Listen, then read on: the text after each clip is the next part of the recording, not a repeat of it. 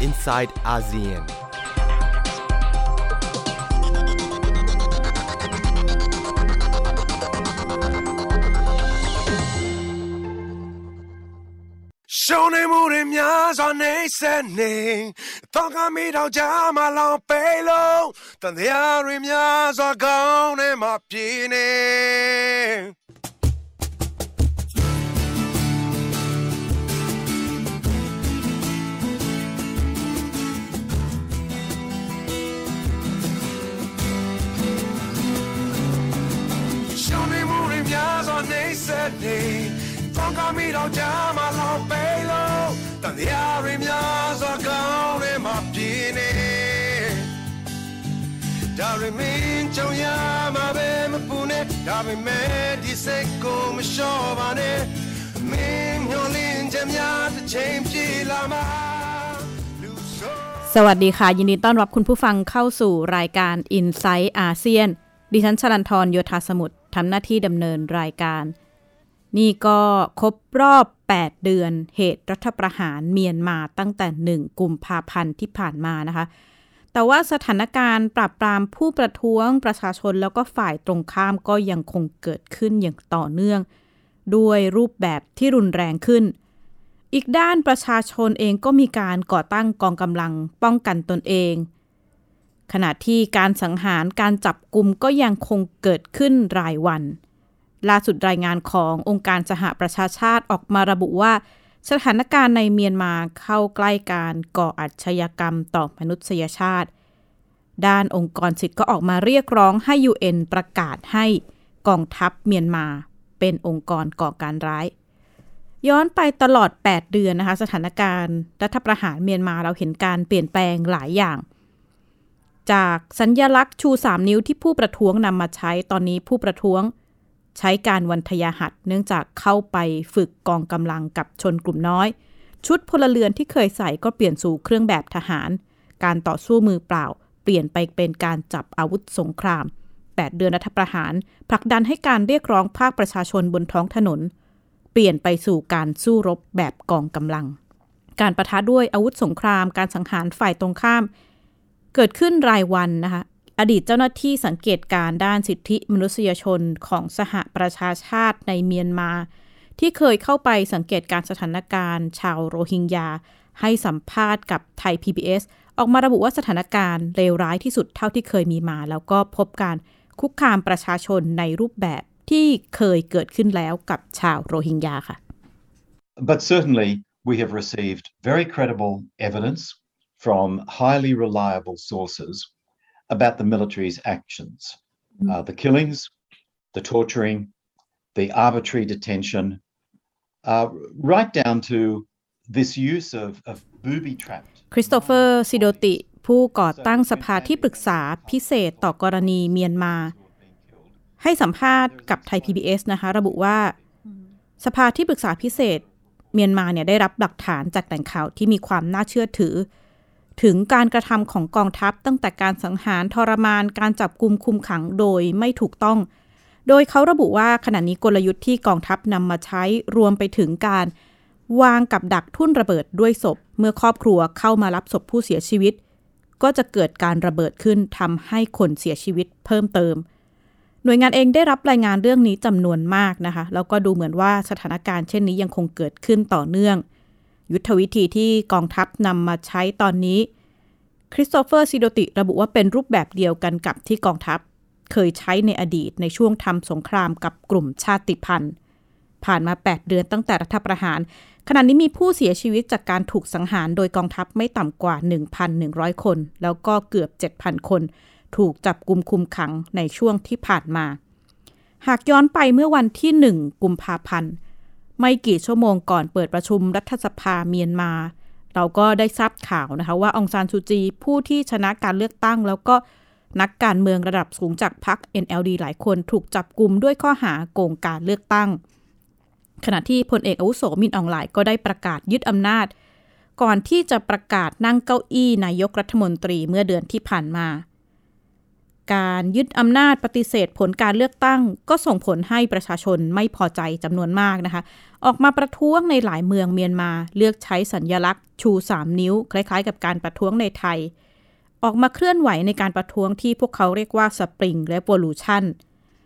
แต่ว่ากองทัพก็ตอบโต้ด้วยการสลายการชุมนุม แรก ๆ ก็อาจจะเห็นภาพการสลายการชุมนุมด้วยแก๊สน้ำตา ฉีดน้ำสลายการชุมนุม การใช้กระสุนยาง แต่ว่า 9 วันหลังจากรัฐประหารเห็นการใช้กระสุนจริง มายาตัวตัวขายหญิงสาววัย 19 ที่ไปร่วมชุมนุมที่เนปิดอถูกยิงและเสียชีวิตเป็นคนแรก ขณะที่วันเฉลิมฉลองกองทัพเมียนมา กลายเป็นวันนองเลือดหนึ่งนะคะ ณวันนั้นเนี่ยพลเอกอาวุโสมินอ่องหลายผู้นำรัฐประหารเมียนมา ได้ร่วมพิธีสวนสนามมีการออกมาประกาศว่าจะปกป้องประชาชนแล้วก็ประชาธิปไตย แต่อีกด้านบนท้องถนนกองทัพเปิดฉากยิง แล้วก็สังหารผู้ประท้วง 140 คนใน 44 เมืองของเมียนมา รวมถึงเด็กอายุช่วงอายุ 11 ถึง 17 ปี ราวๆ 10 คนนะคะ องค์การสหประชาชาติได้ทำรายงาน แล้วก็ออกมาระบุว่าตั้งแต่เริ่มรัฐประหารถึงเดือนกรกฎาคมที่ผ่านมา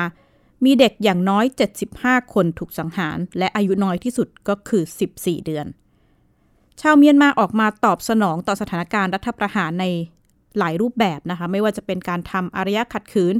การออกมาประท้วงโดยใช้สัญญลักษณ์ต่าง ๆ ไปจนถึงการประกาศตั้งรัฐบาลคู่ขนาน หรือว่ารัฐบาลเอกภาพแห่งชาติ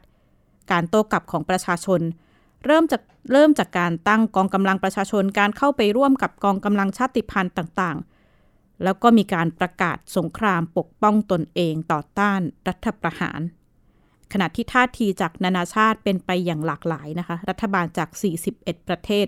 โดยเฉพาะสหรัฐอเมริกายุโรป แล้วก็ชาติตะวันตก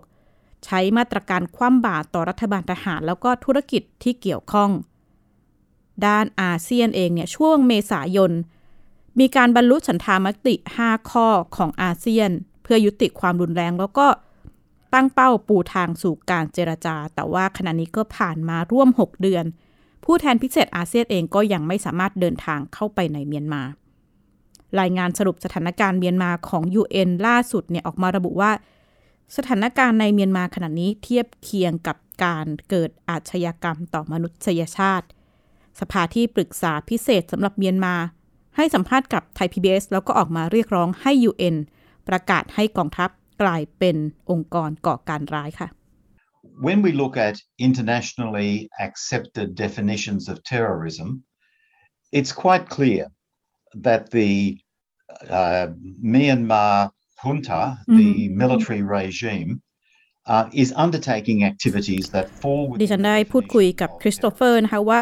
สอบถามว่ามันเป็นไปได้มากน้อย ขนาดไหนที่อยู่ดีๆนานาชาติจะไปประกาศให้ก องทัพเมียนมาเป็นองค์กรก่อการร้าย คริสโตเฟอร์ก็ระบุว่า ในเรื่องของนิยามการจัดการจัดจัดลำดับกลุ่มก่อการร้ายเนี่ยนิยามของนานาชาติ ระบุค่อนข้างชัดเจนว่าการกระทำของกองทัพเมียนมาเป็นไปตามรูปแบบการก่อการร้าย เขาก็ระบุว่าตามนิยามเนี่ยคือการดำเนินการเพื่อเป้าหมายทางการเมือง โดยใช้ความรุนแรง สร้างความหวาดกลัวให้กับประชาชนเพื่อบรรลุเป้าหมายทางการเมือง เขายังระบุว่าคำถามสำคัญเนี่ยไม่ได้จำกัดเฉพาะไม่ได้จำกัดในด้านกฎหมาย เพราะว่าเขาระบุว่าทางกฎหมายนานาชาติเนี่ยมีการพูดถึงข้อนี้ แต่ว่าสิ่งที่เป็นปัจจัยสำคัญน่าจะเป็นเรื่องของการเมืองระหว่างประเทศนะคะคริสโตเฟอร์ออกมาระบุว่ามันมีขั้นตอนการปฏิบัติการของคณะมนตรีความมั่นคงแห่งสหประชาชาติอยู่ แต่ว่าท้ายที่สุดก็คงต้องพิจารณาว่า การเมืองระหว่างประเทศจะเข้ามามีบทบาทต่อสถานการณ์นี้อย่างไร ดีตเจ้าหน้าที่สังเกตการด้านสิทธิมนุษยชนก็ยังย้ำนะคะว่าขณะนี้ ไม่สายเกินไปที่องค์กรระหว่างประเทศ จะเข้ามามีบทบาทช่วยเหลือสถานการณ์ในเมียนมา แต่ว่าก็ย้ำนะคะว่าขณะนี้เมียนมาก็กำลังเผชิญวิกฤตการคุกคามต้านสิทธิมนุษยชนที่เลวร้ายที่สุด ตั้งแต่การลุกคือของประชาชนในปี 1988 อีกด้านนอกจากสถานการณ์การคุกคามสิทธิมนุษยชนชาวเมียนมา เศรษฐกิจในเมียนมาการใช้ชีวิตของประชาชนได้รับผลกระทบอย่างมากนะคะ ในช่วง 2-3 สัปดาห์ที่ผ่านมา ค่าเงินจาร์ดผันผวนอย่างมาก แล้วก็อ่อนตัวที่สุดในประวัติศาสตร์ ดิดิฉันเองได้พูดคุยกับเจ้าหน้าที่ธนาคารของไทยที่ไปประจำที่เมียนมา รวมถึงคนไทยที่ทำธุรกิจในเมียนมาต่อสถานการณ์ เศรษฐกิจในเมียนมาติดตามจากรายงานค่ะ สถานการณ์ความไม่สงบทางการเมืองของเมียนมาที่เดินหน้ามาร่วม 8 เดือน การถอนการลงทุนจากต่างชาติ มาตรการคว่ำบาตรและวิกฤตโควิด -19 ซ้ำเติมเศรษฐกิจเมียนมาอย่างมาก โลกออนไลน์เมียนมาล้อเลียน GDP เมียนมาเติบโตอย่างมาก แต่ GDP นี้ไม่ได้หมายถึงผลิตภัณฑ์มวลรวมของประเทศ แต่หมายถึงราคาทอง ดอลลาร์และน้ำมัน ที่สูงขึ้นอย่างมาก เมื่อมูลค่าเงินจ๊าดของเมียนมาอ่อนค่ามากที่สุดในรอบ 10 ปี ค่าเงินจ๊าดของเมียนมาอ่อนค่าลงมากกว่า 60%ในช่วง 4 เดือนที่ผ่านมา ล่าสุด อัตราแลกเปลี่ยน 1 ดอลลาร์สหรัฐอยู่ที่ 2,700 จ๊าดจากราว 1,400 จ๊าดในช่วงก่อนรัฐประหารสำหรับชาวเมียนมา นั่นหมายถึงว่าเงินจาร์ดที่ถืออยู่ในมือ มีมูลค่าน้อยลง ต้องจ่ายมากขึ้นสำหรับสินค้าอุปโภคบริโภคและบริการต่างๆ ธนาคารพัฒนาแห่งเอเชีย ประเมินว่า GDP ของเมียนมาจะติดลบ 18%ในปีนี้ ผู้จัดการสำนักงานผู้แทนธนาคารกรุงไทยในเมียนมา มองผลกระทบที่จะเกิดขึ้นธุรกิจที่ที่ที่น่าจะได้รับผลกระทบเนี่ยมากเนี่ยคงจะเป็นธุรกิจที่เกี่ยวข้องกับเรื่องของ การนำเข้านะครับ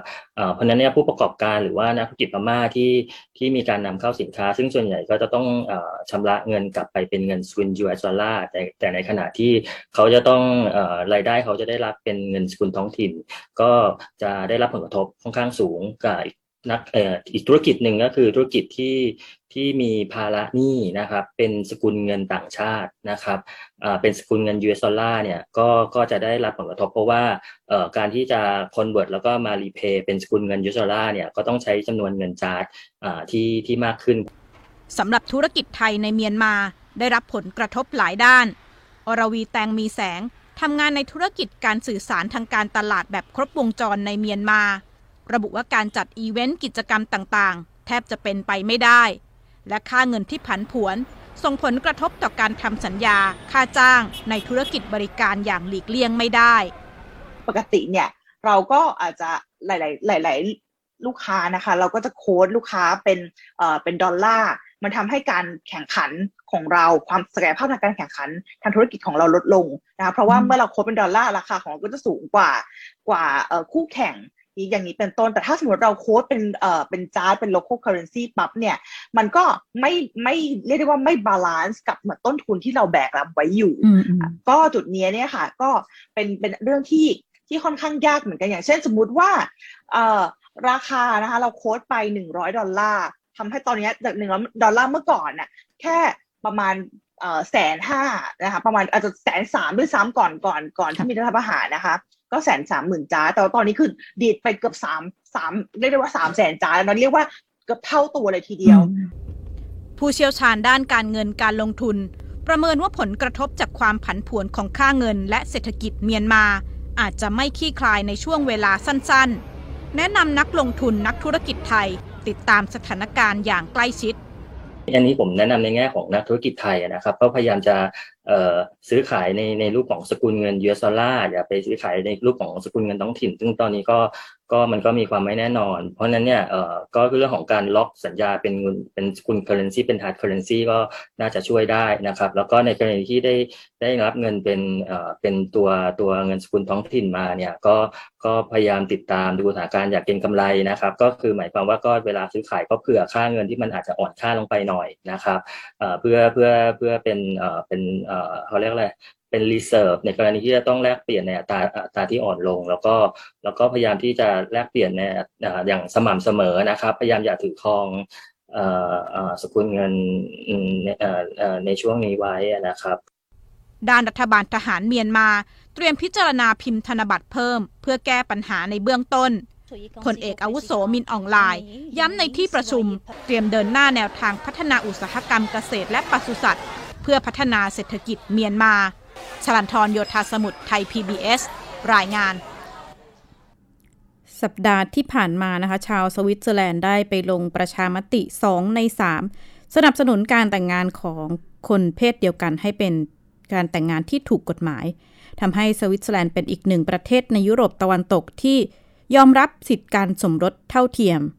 ก็นับเป็นประเทศที่ 30 ของโลกที่มีการรับรองแต่งงานเพศเดียวกันนะคะ แล้วก็เป็นหนึ่งในไม่กี่ประเทศสุดท้ายของยุโรปตะวันตกที่ออกมารับรองเรื่องนี้ ขณะที่ในอาเซียนของเราก็อาจจะยังมีมีความพยายามเคลื่อนไหวโดยเฉพาะไทย แต่ก็ยังไม่คืบหน้ามากนัก คุณทิวลิปนาคสมภพเราได้พูดคุยกับผู้เชี่ยวชาญ แล้วก็มองสถานการณ์ แนวโน้มแนวคิดการแต่งงานเพศเดียวกันในอาเซียนค่ะ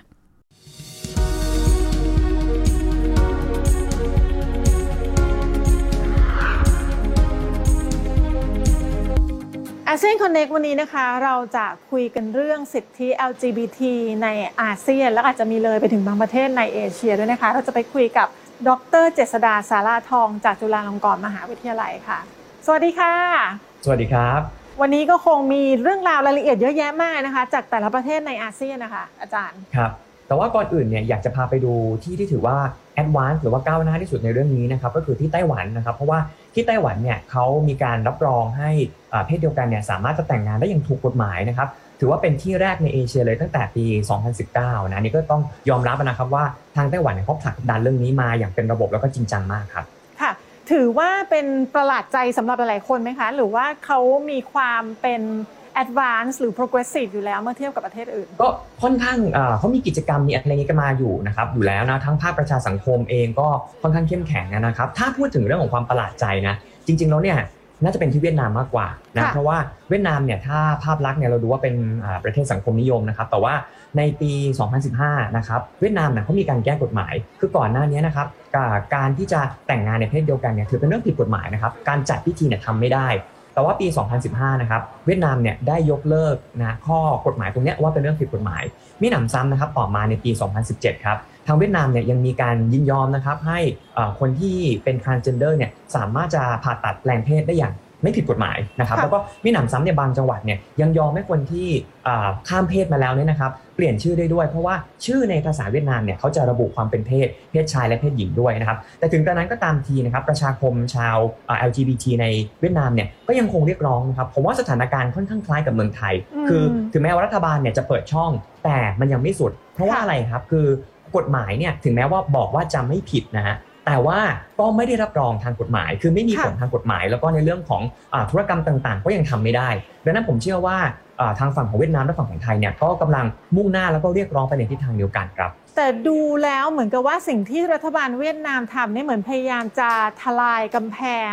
ของแนวความคิดที่ว่าถ้าเป็นสังคมนิยมแล้วก็จะเป็นอนุรักษ์นิยมนะคะใช่ครับผมว่าอันนี้เป็นเป็นสิ่งหนึ่งที่รัฐบาลเวียดนามกำลังทำอันเนี้ยเราจะเห็นแล้วนะครับว่าในในอาเซียนของเราเนี่ยมีบางประเทศที่อย่างน้อยๆเนี่ยก็ผลักดันนะฮะอ่าค่ะก็เห็นเห็นเขาลางที่ดีแต่ในขณะเดียวกันก็มีบางประเทศที่แม้กระทั่งการอ่าที่จะแต่งตัวข้ามเพศ การแปลงเพศหรือแม้กระทั่งการ มีเพศสัมพันธ์กับเพศเดียวกันเนี่ยเป็นเรื่องที่ผิดกฎหมายนะครับอย่างเช่นที่มาเลเซียแล้วก็อินโดนีเซียนะครับอย่างของที่มาเลเซียเนี่ยล่าสุดก็มีกรณีที่อ่าผู้หญิงข้ามเพศคนหนึ่งเนี่ยนะครับเอ่อมาอยู่ที่ประเทศไทย ทางการของทางมาเลเซียเนี่ยก็เรียกร้องให้ส่งตัวเหมือนเป็นผู้ร้ายข้ามแดนเลยนะครับกลับไปที่มาเลเซียเพื่อทำโทษนะเพื่อรับโทษนะฮะหรือว่ากรณีของคุณอวาอิบราฮิมถ้าจำกันได้เนอะโซโดมีนะครับอ่าค่ะคือการ เสพเมถุนกับเพศเดียวกัน ก็เป็นความผิดทางกฎหมาย อันนี้เราเห็นนะครับว่าในอาเซียนเนี่ยมันมีความค่อนข้างจะเรียกว่า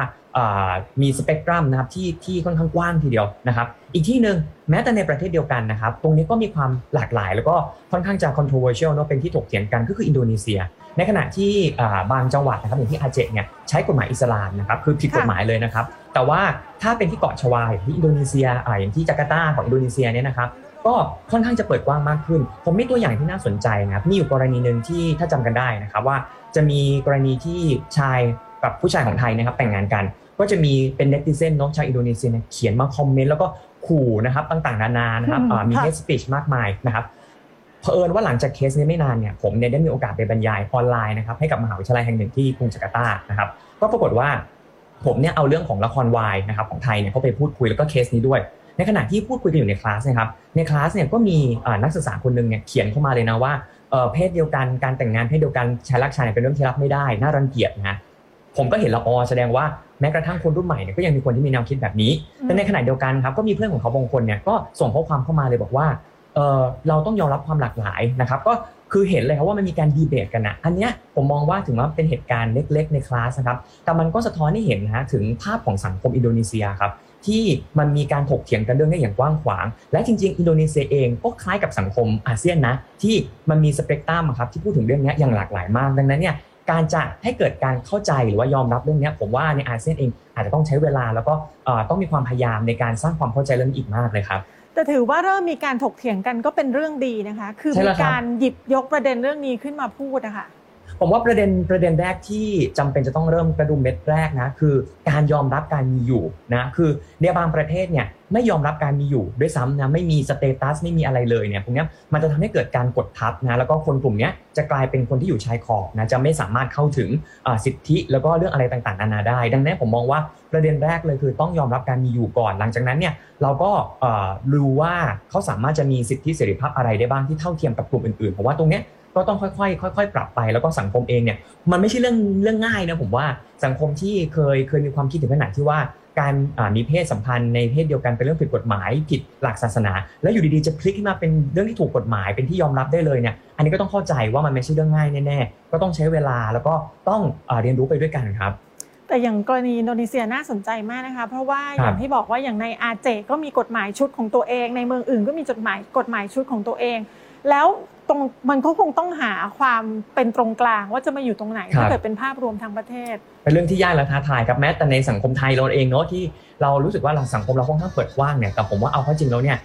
ก็ยังมีคนที่มีความคิดแตกต่างหลากหลายกันไป ซึ่งตรงนี้ผมมองว่ามันไม่ใช่ปัญหานะ แต่ว่าการที่เราจะอยู่ร่วมกันได้อย่างไรนะครับภายใต้แนวคิดเรื่อง inclusive society ผมว่าอันนั้นเป็นสิ่งที่สำคัญมากกว่าครับค่ะแล้วค่ะวันนี้ต้องขอขอบคุณอาจารย์มากนะคะ และนั่นก็คือเรื่องราวที่น่าสนใจเกี่ยวกับสิทธิของ LGBT ในอาเซียนนะคะไม่ว่าจะเป็นเวียดนาม อินโดนีเซียนะคะหรือว่ามาเลเซียค่ะ และนั่นก็คือทั้งหมดในอาเซียน Connect วันนี้ค่ะสำหรับประเทศไทยแต่เดิมวันที่ 28 กันยายนที่ผ่านมาก็เป็นวันที่สารรัฐธรรมนูญ เตรียมพิจารณากฎหมายแพ่งคำวินิจฉัยกรณี ประมวลกฎหมายแพ่งและพาณิชย์มาตรา 1448 ที่ไม่ให้คู่รักหลากหลายทางเพศจดทะเบียนสมรสว่าเป็นมาตราที่ขัดกับรัฐธรรมนูญหรือไม่นะคะ แต่ว่าท้ายที่สุดเนี่ยก็เลื่อนการพิจารณาออกไป ไม่ได้พิจารณาในวันดังกล่าว เลื่อนไปเป็นวันที่ 14 ธันวาคมปลายปีนี้ ซึ่งหลายฝ่ายก็จับตานะคะว่าอาจจะส่งผลต่อกฎหมายการสมรสเท่าเทียมที่ยังคงค้างในสภา ด้านโลกออนไลน์ก็มีการติดตามกรณีคำวินิจฉัยการที่ สารรัฐธรรมนูญเตรียมวินิจฉัยเป็นจำนวนมากเกิดกระแสแฮชแท็กสมรสเท่าเทียมขึ้นเป็นอันดับหนึ่งในทวิตเตอร์ในวันที่ 28 ที่ผ่านมานะคะ ขณะที่นายสัญญาเอียดจงดีทนายความก็ออกมาระบุว่า ที่สารรัฐธรรมนูญเองยังไม่มีคำสั่งอะไรออกมา ก็ทำให้ต้องเกิดการเลื่อนการพิจารณาออกไป แล้วก็ฝากให้ประชาสังคมเดินหน้าเรื่องนี้ต่อไป แต่กรณีในเรื่องของกฎหมายสมรสเท่าเทียมของไทยก็ อาจจะแบ่งได้เป็น 2 กลุ่มนะคะ ในกลุ่มของที่กลุ่มที่เคลื่อนไหวของ LGBT เอง ด้านหนึ่งก็ต้องการเห็นกฎหมายใหม่ที่ออกมา อนุญาตให้การแต่งงานของคนเพศเดียวกันเป็นเรื่องที่ทำได้ ขณะที่กลุ่มเคลื่อนไหว LGBT อีกด้านก็ออกมาสนับสนุนว่า ควรจะมีการเปลี่ยนกฎหมายประมวลแพ่งและพาณิชย์ ให้ไม่ได้ระบุว่าต้องเป็นเพศชายเพศหญิง ที่จะแต่งงานกันก็ ออกความเห็นออกมาเป็นสองส่วนนะคะ ซึ่งทั้งสองกลุ่มก็ยังคงเดินหน้าเพื่อให้เกิดการสนับสนุนการแต่งงานในกลุ่ม LGBT หรือคนเพศเดียวกันขึ้นในประเทศไทย ก็คงต้องติดตามต่อไปว่า กฎหมายแต่งงานคนเพศเดียวกันของไทยเองเนี่ยจะเดินหน้าไปมากน้อยขนาดไหน แต่ว่าถ้าหากผ่านการพิจารณาก็อาจจะทำให้ไทยเป็นประเทศแรก ๆ ในอาเซียนที่ รับรองกฎหมายฉบับนี้นะคะ และนี่คือทั้งหมดของ i n s i ซต์อาเซียนวันนี้ ดิฉันชลันทรโยธาสมุทรขอลาคุณผู้ฟังไปก่อน แล้วก็พบกันใหม่สัปดาห์หน้า สวัสดีค่ะ ติดตามรายการได้ที่ www.thaipbspodcast.com แอปพลิเคชัน Thai PBS Podcast หรือฟังผ่านแอปพลิเคชัน Podcast ของ iOS Google Podcast Android Podbean SoundCloud และ Spotify ติดตามความเคลื่อนไหวของรายการและแสดงความคิดเห็น โดยกดถูกใจที่ facebook.com/thaipbspodcast